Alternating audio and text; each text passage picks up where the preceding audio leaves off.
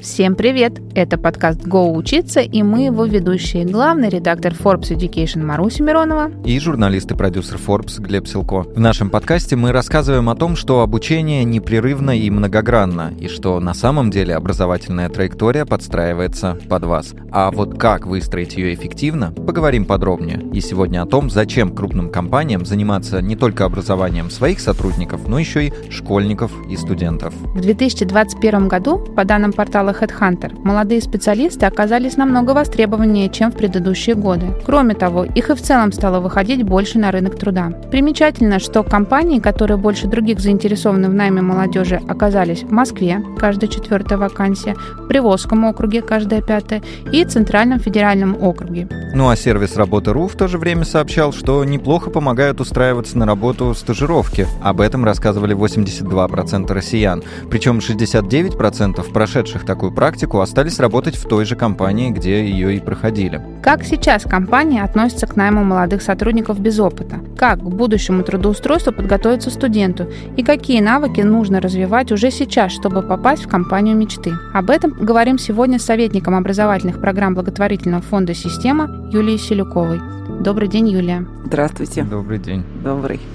Как по-вашему, как школьникам и студентам выбирать направление, куда им а, идти, на что им ориентироваться, как, как вот понимать это? Мы как раз э, на прошлой неделе закончили очень большое исследование в, для одной области в Российской Федерации, где очень удачно сошлись интересы компании, которая строит огромное производство и страдает от того, что нет специалистов нужного профиля, Министерство образования локальное, ну и вот ресерчеры, которые делали это исследование, и его особенность в том, что в полевом исследовании, скажем так, сам опрос и вообще сам дизайн, ну, вместе, естественно, с научным руководителем делали старшеклассники и студенты. Поэтому я отношусь, конечно, к нему как к очень показательному. А начинать, как показывает практика, нужно, ну, во-первых, со школьника, потому что риск не понять вернее, даже не так, не риск не понять, риск послушать маму или папу uh-huh. и пойти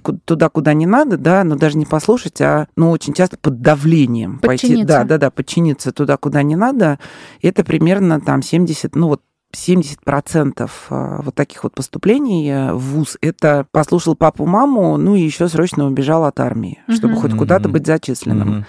Поэтому начинать, конечно, надо со, со школьного периода. И мы выяснили очень прикольную, ну не то чтобы закономерность, а потребность. А, у нас сейчас много, на самом деле, профориентационных программ, да, там есть там всякие, вот есть там наш лифт в будущее, билет в будущее, дети ездят в Сириус на какие-то там траектории, какие-то есть тестирования, тестирование в школе. А и старшеклассники нам говорят, не-не-не, это все очень хорошо, мы все это проходили, нам этого мало. Есть две важные вещи, которые нужно сделать вот именно сделать. Во-первых, у них есть запрос на то, чтобы поговорить, а все программы, они в основном про информирование. Uh-huh. Давайте uh-huh. мы вам расскажем, как здесь здорово. То есть uh-huh. у них есть большой запрос именно вот на разговор. Мы хотим спросить, у старших и, как бы товарищей, на, Ну, да, у старших товарищей, ага. которые в сфере, и, ну и вообще, чтобы это был вот такой свободный разговор.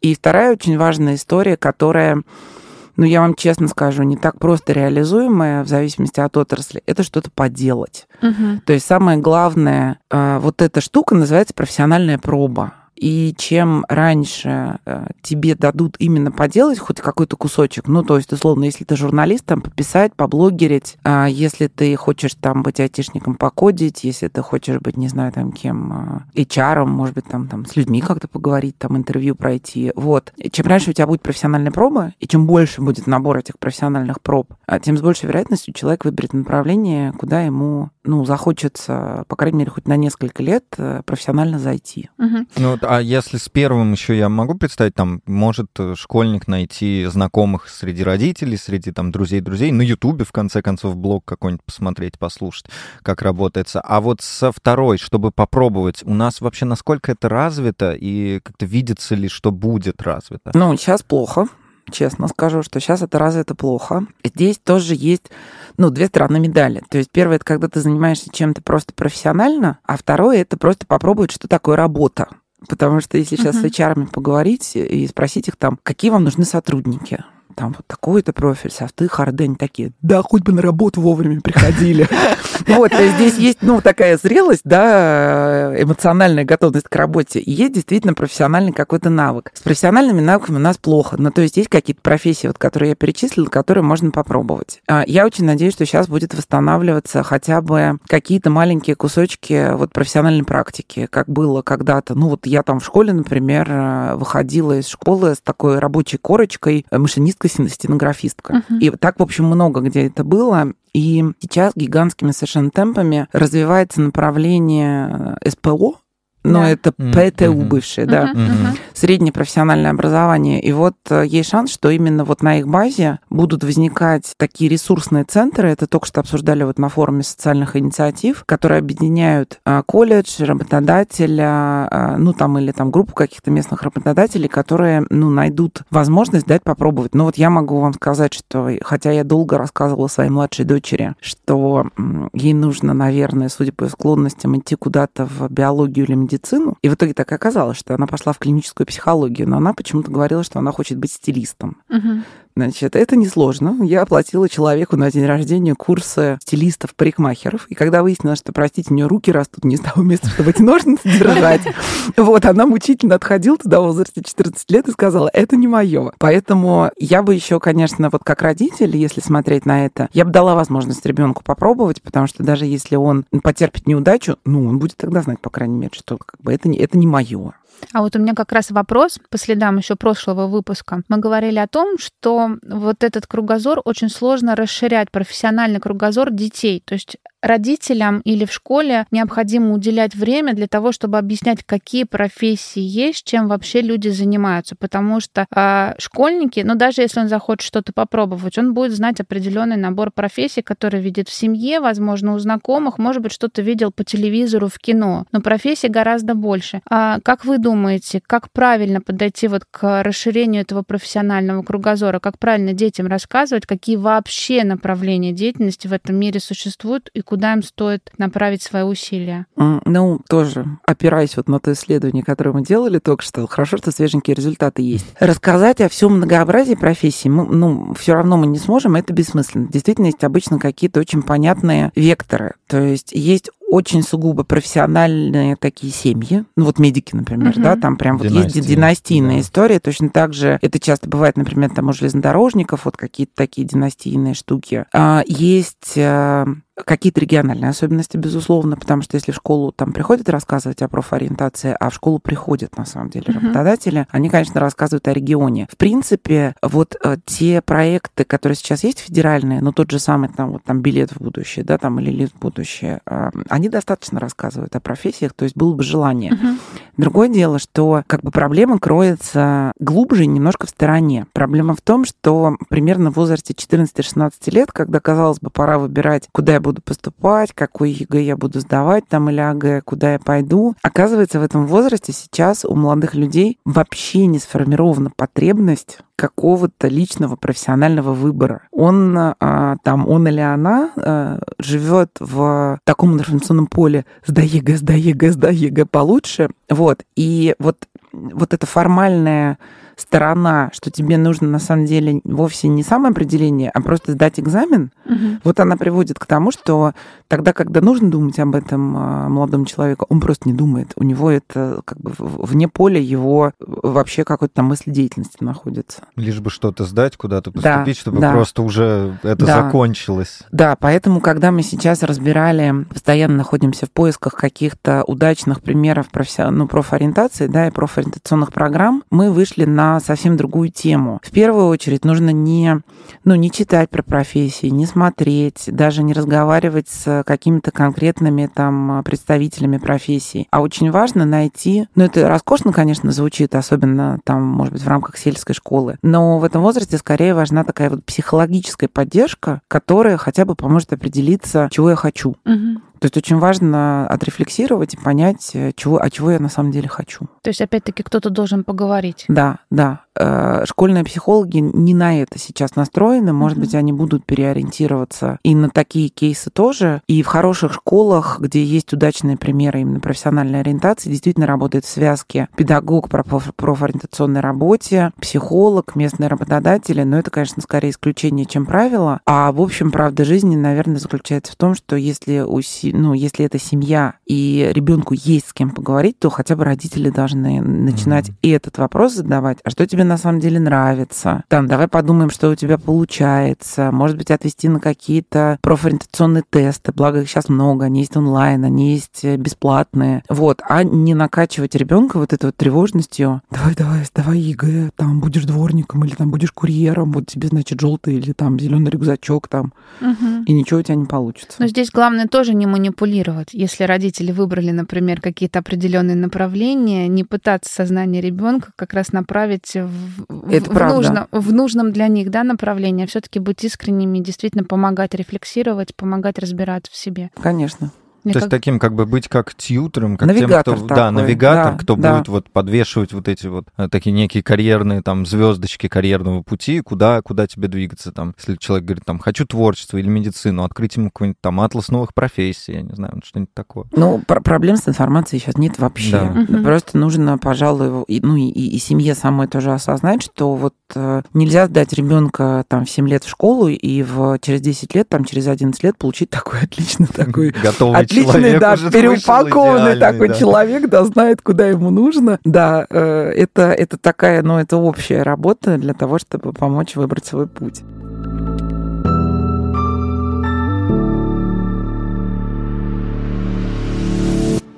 А вот у нас, кстати, был инсайт такой, что многие сейчас родители и дети выбирают СПО как раз а, ровно для того, чтобы не сдавать ЕГЭ. То есть получается, что они идут после девятого класса, получают среднее профессиональное образование, и потом им нет необходимости... Но они избегают да, а, вот да, эту проблему подготовки и сдачи. А как, по вашему мнению, это хорошо или плохо, и где здесь баланс? То есть что я имею в виду? Получается, что дети без стресса и уже получают профессию. Но, с другой стороны, насколько их выбор э, ответственен, да, не идут ли они просто в любое там профучилище, да, для того, чтобы просто избежать экзамена. Здесь же тоже все равно надо ответственно подходить к этому выбору. Ну, я, в общем, говорила, да, что уже часто выбор чего угодно и, и колледжа, и вуза происходит бездумно.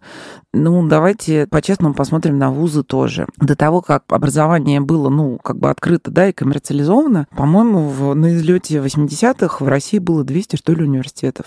Сейчас их 660. Угу. Из них Какие-то есть действительно стоящие новые, какие-то это просто вот очень часто банально бывший какой-нибудь колледж там непонятно чего внезапно становится академией.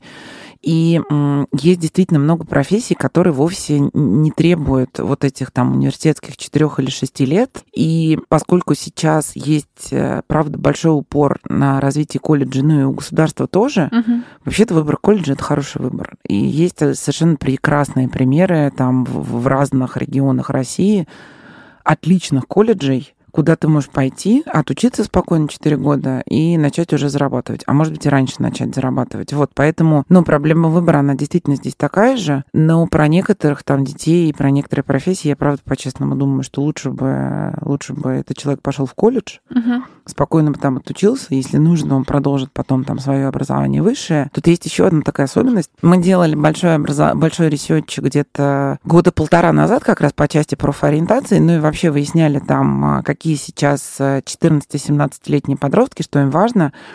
И у них есть две такие, ну, можно сказать, что это фобия, а можно сказать, что это ожидание. Они очень боятся потерять время, и они страшно хотят начать быстро зарабатывать. Это mm-hmm. для них прям большая ценность. Mm-hmm.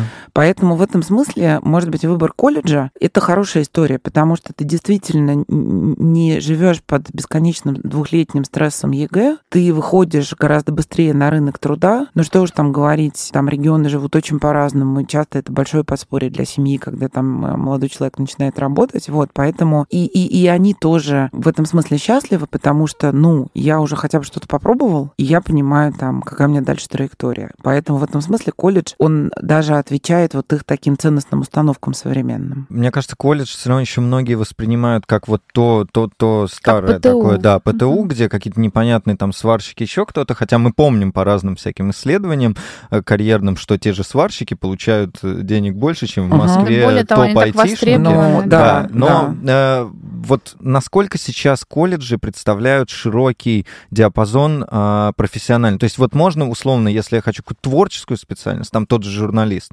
э, есть ли колледжи для Есть. журналистов или Есть. для, для программистов? Есть или даже в Москве есть колледж есть для для журналистов. Да, да, по-моему, Ну, э, называется в колледже имени можно- Ивана Федорова, что можно найти сейчас, в принципе, все профессии, так получается? Ну, в общем, да, потому что даже если мы возьмем медицину, у вас, конечно, никто диплом врача вам не даст, но даже там, ну, ты фельдшером становишься после колледжа. Поэтому, в принципе, колледж дает огромное разнообразие. Колледжи благодаря э, вот этой международной программе WorldSkills, которая, к сожалению, там, ну, там сейчас тихо, наверное, приостановилась, э, получили многие совершенно феерическое э, оборудование, просто фантастически переоборудованное. Сейчас в Министерстве просвещения начинается еще одна программа по финансированию колледжей, которые там, ну, не попадали до этого, вот именно инфраструктурному. И у нас была на Московском международном салоне образования как раз вот весной этой секции по колледжам. Там что-то рост, рост интереса к колледжам, по-моему, за два или за три года на 60%.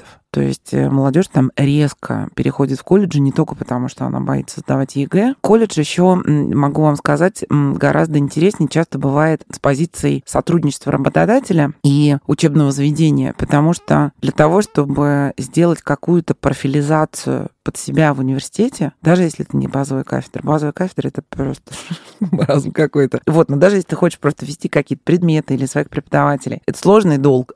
То есть Мгм. ты планируешь сейчас выпуститься у тебя, значит, эти молодые люди там условно там через 6 лет. Ну, я прям так и вижу HR, который очень радуется, Мечтает. что он, да, сегодня потратил деньги, а через 6 лет, может быть, кого-нибудь увидит. Колледжи в этом смысле более гибкий формат. Э, Они быстрее перенастраиваются, там бывают там еще там и более какие-то короткие программы. Они легче, уж не знаю почему, идут на изменения как бы вот навстречу э, работодателю. И в колледжах есть еще одна очень важная такая фишка. Если вы работаете в каком-то производстве, требующем допусков, Мгм. да, ну, вот такие рабочие, там Если какие-то да. вот электричество, еще что-то такое. Колледж всегда выпускает человека сразу с рабочей профессией. Мгм. И у него вот эта проблема решена. И есть при- примеры очень э, таких интересных колледжей, которые даже для старшеклассников у себя развертывают площадки. Да, это не очень просто, там много довольно вот этих ограничений по безопасности. Вот, но парадокс в том, что если мы возьмем, например, какие-нибудь нефтяные университеты, из некоторых нефтяных вузов человек может выйти без допусков. Хотя ему все это нужно будет на работе. Из колледжа он таким не выйдет.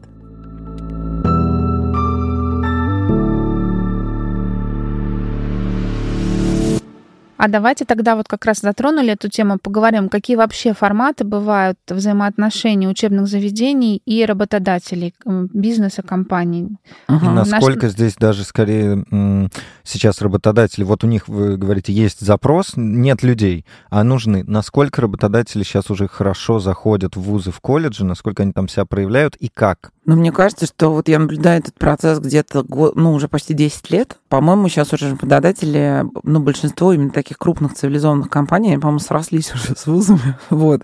То есть, если раньше это были не очень эффективные форматы, там, типа ярмарки вакансий, сейчас действительно там многообразие гигантское. Сейчас, к счастью, действительно начинает развиваться нормальная практика, потому что, ну, не секрет, что практика бывает содержательная, бывает совершенно бессодержательная. Мгм. Тебя Ой, посадили да. бумажки, да, перекладывать, Ой, да. и ты никому не интересен. Или вообще сказали, не приходи, Да. мы тебе Да. подпишем Да, да, да, две да, недели. да.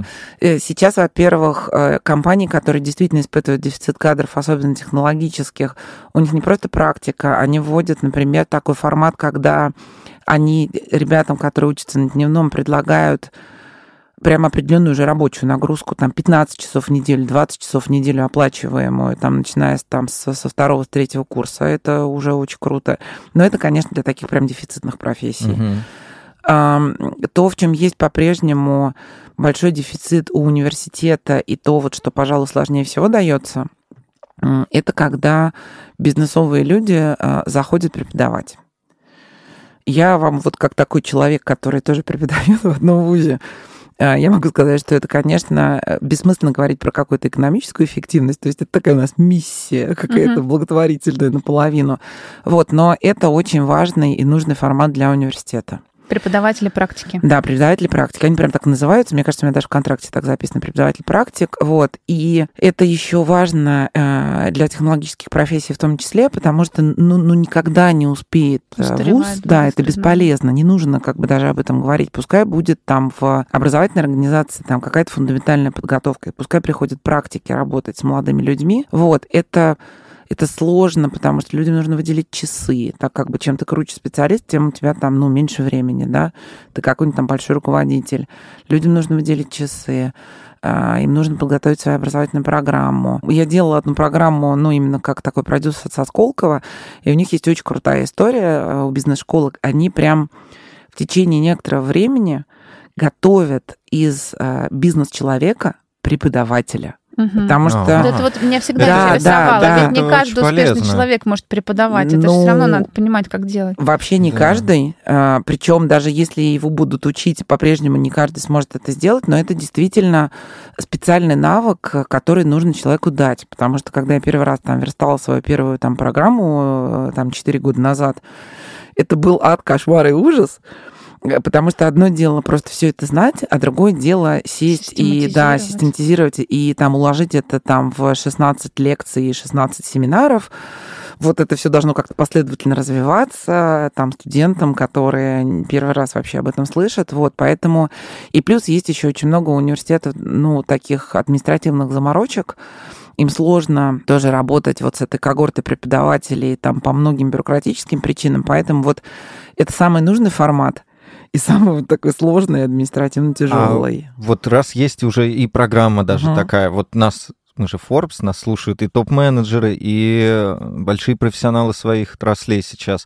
И вот кто-нибудь либо из чисто благотворительных целей, либо для того, чтобы себе подготовить кадры как работодатель, сейчас, слушая нас, задумался, хочу пойти преподавать свое, свое дело. А как вот человеку со стороны, который хочет профессионал, готов уделять время, как ему зайти в эту образовательную среду и структуру? Есть ли сейчас пути, раз даже программы специальные? Потрясающий вопрос. Из моих любимых. Так. А, Это я просто университетом еще рассказываю часто, как работать с Вот работодателями. давайте их Так, сейчас вместе, Тогда, вместе тогда сейчас слушают не только бизнесмены и успешные топ-менеджеры, но и Все, университеты. все навострили уши Ну, сейчас. Слушаем, Так, да. записываем. Значит, лучший кейс, скажу так, лучший кейс, конечно, это когда у университета есть какая-то одна волшебная дверь, нацеленная на работодателей. Иногда это бывает центр развития карьеры. Иногда HR уже работают с какими-то конкретными университетами. То есть если у вас уже эта дверь приоткрыта хотя бы наполовину, там, и вы в нее ногу поставили, так, чтобы ее не закрыли, ну, можно действительно пойти вот к тому человеку, которого вы в университете знаете, и сказать там, я готов преподавать, я вижу, что у вас есть э, там интересные мне темы или специальности, и дальше вас, скорее всего, поведут за руку. Но так бывает, конечно, не всегда. И здесь начинается самый большой вот кошмар, когда я говорю университетам, уже, пожалуйста, определитесь хотя бы все на сайте, напишите, куда работодателю заходить, потому что а, правда в том, что есть очень много дверей, и, как правило, они все закрыты. Ну, конечно, какой-нибудь очень крутой топ-менеджер или руководитель всегда может написать письмо ректору, Ну, он да ничего такого, может. не, слушайте, ничего такого, прав- ничего такого сложного, потому что все, кто работает в госкомпаниях, меня сейчас поймут. Э, Ректор, человек, который работает, в общем, в бюджетном практически учреждении, он обязан на любое письмо расписать. Оно все равно будет кому-то расписано, будет выдан исполнитель, и дальше хотя бы вы по, вот по этой реке такой документооборота, там вы там Да. потечете и до чего-то достучитесь. По закону 30 дней, между Во-во-во. прочим, на ответ на гражданские запросы. А, еще есть очень интересная штука, которую, на мой взгляд, мало используют компании, потому что такую статистику, ну, она не всегда видится ценной. Это заходить через выпускников, которые работают в компании, и выпускников желательно недавних. То есть вот если взять, например, какой-то там срез, ну, берем там технологическую какую-то компанию, допустим, там много физтехов. Мгм. У физтехов феерически плотное, очень такое друж, ну, как бы дружное сообщество выпускников. Они много работают с выпускниками как вуз. И это, наверное, ну вот, если есть сообщество выпускников, оно есть там у физтех, там у Рэшки, у Плешки, ну, много у кого на самом деле есть Но они сейчас работающие. стали в эту сторону смотреть тоже, да. Да, Глядя вот. на западные вузы, стали формировать Это, свои. это прекрасная история, когда вы кидаете клич там по своим же сотрудникам и говорите, слушай, там я вижу, что ты закончил там совсем недавно вот такой-то вуз, э, там что там делает ассоциация выпускников, общаетесь ли вы? Вот, и хорошие такие сразу происходят очень неформальные связи. Вот, ну, конечно, Глеб, однозначного ответа на ваш вопрос нет, потому что вот это всегда бывает, увы, очень разный путь и очень часто не быстрый. Угу. Вот. И еще можно вообще-то поспрашивать своих же друзей и свое же сообщество, кто из них преподает уже, потому что сейчас много бизнесовых людей все-таки а, преподают и работают в университетах.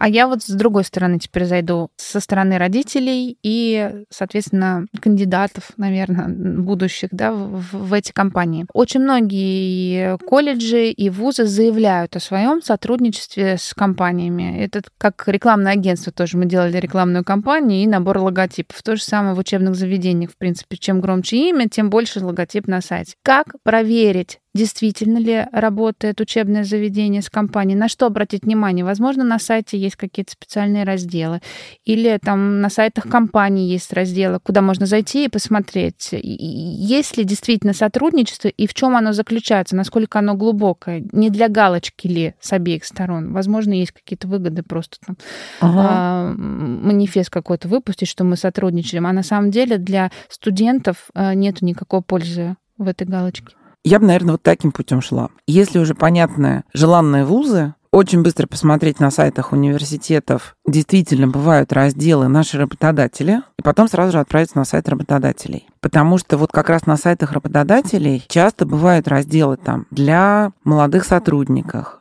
для выпускников, для, ну, не знаю, там кого, там еще какие-то там а, вот потоки молодых специалистов. И там действительно часто видно, с какими они работают вузами, угу. какие есть программы, вот прям же такие содержательные. Вот они там описывают, что у нас там практика с этими и с этими. Очень здорово смотреть. Тоже, конечно, касается не, не любой отрасли промышленности, не любого профиля. Очень здорово смотреть, есть ли какие-то совместные, например, исследовательские лаборатории. Ну вот если взять тот же самый, например, э, какой-нибудь искусственный интеллект, выпускается ежегодно физтехом отчет такой толстый про топовые компании и вузы в области там подготовки специалистов и исследований в области искусственного интеллекта, и вот там прям видно сразу, что это действительно не фейк. Угу. Вот эти университеты и вот эти компании очень плотно сотрудничают. Поэтому я бы, наверное, сначала на сайт компании пошла. По сайту вуза, честно, не всегда просто это понять. Скорее нужно смотреть раздел про выпускников. Угу. И там есть какие-то действительно истории там успеха, если они рассказывают, в какие компании они пошли работать, и это довольно такая вот системная история,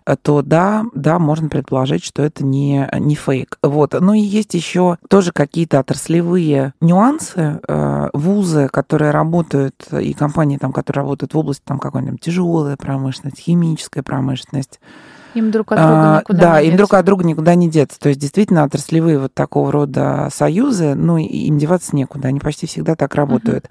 Uh-huh. Гораздо больше фейков, наверное, в управленческих каких-то профессиях. А, там действительно прям надо смотреть, правда это или неправда это.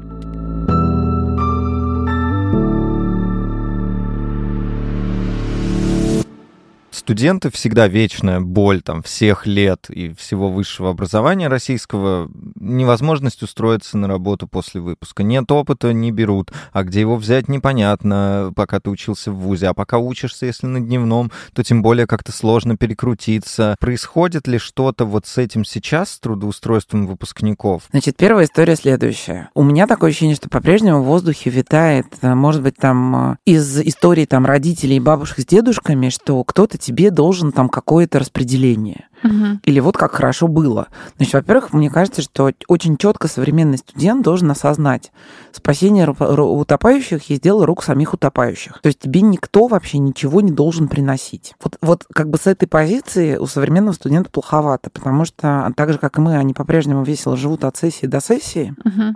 А потом почему-то думают, что их такие с распростертыми объятиями, значит, кто-то примет. У меня был один раз такой, ну, я расскажу маленькую историю. А, у меня было такое прекрасное собеседование. Я работала тогда в газете «Ведомости». Да, коллеги, коллеги. Вот, приходит ко мне на собеседование, значит, молодой человек, закончивший МГИМО с нулевым опытом работы. Я говорю, ну, супер, как бы отлично, вот вы закончили МГИМО, а что вы умеете? Он говорит, я закончил МГИМО. Я говорю, так, и? Он такой, у меня два языка. Я говорю, а еще-то вы что умеете? Ну, то есть э, это касается не только средних вузов, это еще очень часто касается выпускников действительно блестящих высокорейтинговых вузов, которым почему-то кажется, что если они имеют дипломы, тем паче красные, значит, их оторвут с руками. Конечно же, не так. И первое, что нужно а, вот очень четко сделать, вот прям по-честному, Глеб, сами студенты тоже лажают. Вместо того, чтобы нормально работать на практике, искать эту практику, ходить в деканат, говорить, что отправьте меня, пожалуйста, куда-нибудь на практику. Они такие, а, фигня, нам бумажку, значит, выпишут. То есть самое главное, что должно быть, ну, первое, действительно желательно иметь опыт работы. Если он профильный, это прекрасно. Если он не профильный, пусть он будет хотя бы каким-то, потому что это показывает, ну, вот действительно такую внутреннюю зрелость, что я понимаю, как вообще устроено что-то под названием рабочее место, э, там, бизнесовое или какие-то там другие, да, отношения. Это такая эмоциональная зрелость человека. Если по какой-то причине не получилось ни того, ни другого, на что еще смотрит работодатель? То есть он же помимо того, что он проверяет харды, он проверяет, э, ну, там, софты все, там, uh-huh. впишется ли этот человек быстро, какой у него будет адаптационный период, период, насколько он неконфликтный, насколько он ответственный. Значит, тогда нужно приносить и показывать все свои регалии, там, если ты был там каким-нибудь старостой, капитаном чего-нибудь там студенческого КВН. То есть вот любое проявление активности вне э, учебы, это тоже, ну, хоть какой-нибудь, но показатель. Но по-честному, э, лучше даже пойти, и это может сделать почти любой студент, э, лучше пойти работать хотя бы в приемной комиссии, почти любой студент в любом университете всегда может пойти работать летом в приемную комиссию. Угу. И даже не только, может, на да, ЭКОЛ да, но да. И, и это, понимаете, и это тоже работа, и это тоже практика. Да, она не профильная, но она все равно дает тебе опыт работы. Вот, я, ну вот как журналистам плохо. У меня старшая дочь учится на искусствоведа, я могу сказать, искусствоведам еще хуже. Вообще непонятная работа, непонятно, что им делать. Вот, и я просто, и я просто ей всегда говорю, слушай, не стесняйся, пиши прямо банально, вот выбирай себе какие-нибудь там музеи, арт-центры, галереи, прям пиши на сайт. Я хочу практиковаться, я хочу стажироваться, я готова работать, э, там, пожалуйста, возьмите меня, и если это после первого или после второго курса, даже бесплатно. Потому что, конечно, часто хочется подзаработать, особенно если семья в тяжелом каком-то положении финансовом, не самом благоприятном. Конечно, я понимаю, что часто хочется подзаработать. Вот, но хотя бы, пускай это будет бесплатный какой-то опыт, но он будет. Раньше еще такая система работала.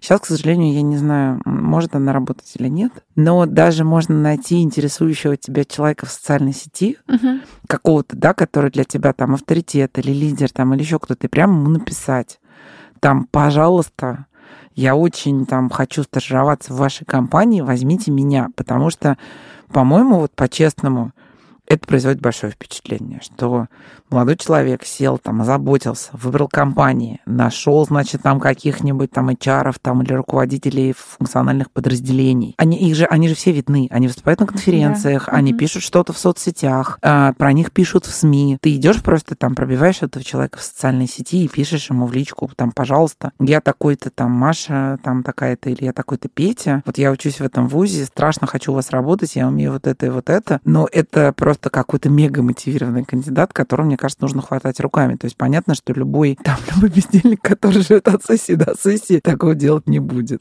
Работает ко мне в Forbes, так приходил на стажировку uh-huh. парень. Э, я как-то пятница вечер, пол двенадцатого ночи, и вдруг мне на почту рабочий приходит письмо, я в ужасе думаю, боже, что случилось? Открываю, а там некий Данил такой, Господи, здравствуйте, мне так нравятся ваши подкасты, возьмите да, меня на да, лето, да, хоть да. куда, хоть что делать, я умею то-то, то-то, то-то, очень хочу. И я ему даже, я в ту же минуту ему ответил, говорю, да, я спрошу, приходи, конечно, нам, нам всегда нужны такие люди. Поэтому, да, правда ну, работает. Ну, то есть, наверное, это просто повезло там, что я такой добрый, но там на пятого человека, наверное, сработал. А вот мне очень интересно, а вот у вашей дочери как закончилась история? А, ну, история закончилась, честно говоря, не очень удачно. Вот, да, не, сейчас, секунда. Там было, там было вот фатальное стечение обстоятельств. Музей Москвы искал СММщика, вот, но она писала кому-то другому, и, в общем, мы как-то по друзьям потом эту вакансию ой, ой, заполнили. Я думаю, ну ладно, как бы, ладно, ничего страшного. Вот, но в итоге э, она пишет очень хорошо. Вот, и поэтому она все равно периодически, значит, подзарабатывает расшифровками интервью. Она бесконечно расшифровывает, значит, какие-то интервью исследовательские, такие сики. Вот, и я тоже сделала очень простую вещь. Но тут, наверное, нужно э, иметь таких родителей, потому что я из-за того, что я из медийной среды когда-то, да, у нас у всех там огромные там сообщества в соцсетях, и у нас очень часто нужны расшифровки всего чего угодно, uh-huh. там, или интервью интервью или исследований, и я просто написала у себя на странице в социальной сети, что вот у меня есть такая, такой ребенок, у нее есть отличный опыт там расшифровки, кому надо, пожалуйста, обращайтесь. Вот, и просто мне стали, ну, потому что студенты же еще же дешевле, и ко мне просто стали приходить друзья, которые там говорили, слушай, там, давай, профильная работа, ну, наверное, тоже в какой-то момент случится, там, э, она не оставляет там э, своих каких-то там написаний куда-нибудь. Вот, ну, там было много осложнений, там, ковиды, э, там, ну, сокращения, еще что-то. Да, да, да, вот. Но просто резюмируя, главное, не нужно ждать, что к вам придет кафедра, или к вам придет работодатель, или к вам придет еще что-то. Ну, я всегда говорю, что там поиск работы это тоже еще одна работа.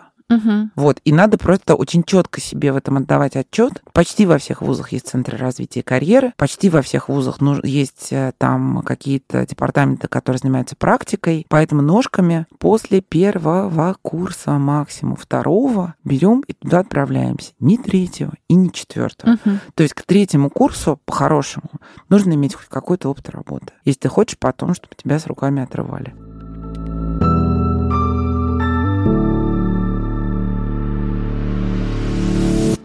А как научиться искать работу? Может быть, есть какие-то книги, которые вы посоветуете, или блоги, или эксперты? Вот сейчас нас послушали, очень многие поняли, что есть те варианты, которые вы обозначили, а бы куда. Но, возможно, есть какие-то стратегические подходы к поиску работы. Ой, есть. И я вам тут просто сразу отправлю всех на сайт «Лифтов в будущее». Ну, собственно, там, э, который в благотворительном фонде «Система» такая программа. Я сейчас не вспомню, как там называется этот раздел, но мы довольно много делали разнообразных разного контента именно как готовиться к первой работе. И у нас там был такой очень хороший эфир с э, агентством стратегических инициатив мы делали. И вот там именно был алгоритм, как найти первую работу. Потому что там, правда, есть алгоритм. То есть тебе надо, во-первых, там визуализировать цели. Угу. Тебе надо визуализировать цели там вообще-то по-хорошему на 5-7 лет вперед. И потом таким обратным отсчетом начинать э, вот как бы описывать самому себе свое будущее, вот к вопросу, да, о психологах uh-huh, и рефлексии, uh-huh. там создавать там набор работодателей, там набор каких-то действий, понимать вот как ты ищешь этих людей, которым ты пишешь, там сколько тебе нужно на самом деле пройти интервью и отправить резюме для того, чтобы там отозвались там хотя бы там на, не знаю, там на одно или два или три, ну, позвали на собеседование, поэтому, ну, в общем, да, то есть алгоритмы такие есть действительно. Я просто подумала про этого выпускника МГИМО, может быть, он и много чего умел, но не умел об этом рассказать. И ему казалось, и что вот он просто что-нибудь вам ответит и ответит не то. Поэтому он просто молчал и говорил про свои два языка, в которых был абсолютно уверен. Здесь, видимо, нужно, а, вот как в принципе, меняя подход к высшему образованию, что понимая, зачем тебе угу. нужно не сбежать от ЕГЭ и армии, здесь нужно понимать, что ты выходишь на рынок труда не просто как выпускник чего-то с какой-то корочкой, которая якобы дает тебе какую-то профессию,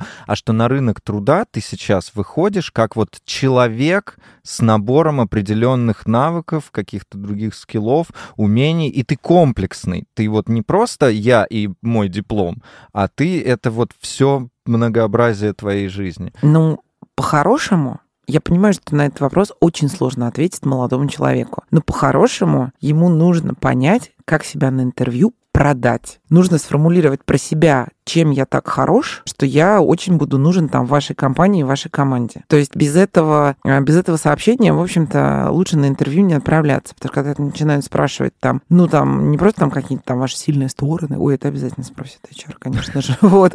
Ну, есть просто какие-то формальные там э, такие, да, да, да, формальные там ну, которые вопросы, которые кажутся глупыми, на самом деле они не глупые, они вот именно проверяют, насколько ты вообще понимаешь, в ту ли профессию ты ли попал, в ту компанию ли ты пришел, что ты вообще по жизни хочешь. Вот, поэтому вообще, ну, к интервью надо подготовиться. Вот, и такого контента тоже хватает, и этому тоже учат, ну, не учат, а рассказывают в вузах, в центрах развития карьеры, что тебя будет спрашивать на интервью, как должно выглядеть твое резюме, там а, какие могут быть, не знаю, там подводные камни, там какие бывают там стили резюме, потому что кто-то там намеренно провоцирует, uh-huh, бывает, uh-huh. и там, казалось бы, там грубо там, кажется, себя ведет, там, что бывают определенного рода тесты. Ну, это тоже бывает, да, такой стресс, там, пришли на интервью, хоба, а тут не я один, а сидят 50 человек и заполняют какие-то тесты. Как, как же так здесь, не, ну, как бы не ждали меня любимого. Uh-huh, uh-huh. Вот, поэтому это вполне себе, я бы сказала, сейчас доступная информация. Наверное, для выпускника колледжа меньше. Вот у них там по части вот, центров развития карьеры, конечно, слабовато. В вузах практически во всех больших, и московских, и питерских, и как бы очень разных, вот всему этому уже готовят, и там есть разные и индивидуальные групповые консультирования, то есть чего уже сейчас только нету на эту тему. Ну вот, э, возвращаясь к тезису о, о спасении утопающих, я специально спрашивала у руководителей Центров развития карьеры статистику, какой процент студентов университета до вас доходит. А средний такой ответ был 8-10%. Поэтому, ну что тут удивляться, там, если 90% ни разу не подумала до четвертого курса, куда я пойду, угу. вот, э, ну никаких чудес не будет в итоге.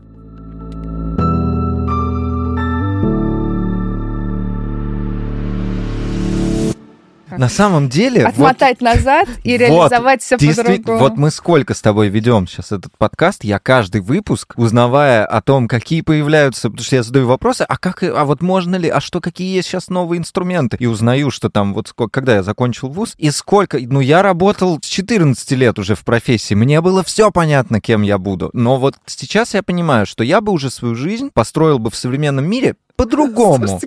По-другому. И при этом и я с такой завистью белой узнаю о том, сколько сейчас есть вариантов. Но сейчас, кстати, реально лучше. И То вот есть за 10 лет вообще просто... Я сижу и каждый раз думаю, ну вот как? Ну? Потому что кадровый голод чудовищный. Кадровый голод чудовищный. Там же еще был демографический провал. Вот как раз когда вы выпускались, да. еще был жуткий демографический провал. И там это был какой-то кошмар. Но у меня сейчас точно такая же картина. Я сейчас много занимаюсь как бы начальной школой, дошколкой, а uh-huh. там много приходится работать с возрастной там психологией, возрастной педагогикой. Но мои дети уже взрослые. Я такая, я, я буду идеальной сделала. бабушкой. Я все сделала не так. Когда я была матерью маленьких детей, я все сделала не так. Ой, Ох, ой. мы все все делали Это так. правда. Так, да, иначе ладно, бы, мы... иначе да. бы вот текущие перспективы не образовались, если бы мы все сделали мы не бы так. не Я сидели дум... сейчас и не рассказывали бы нашим слушателям о том, какие великолепные возможности разнообразные есть у них. Да. Абсолютно точно.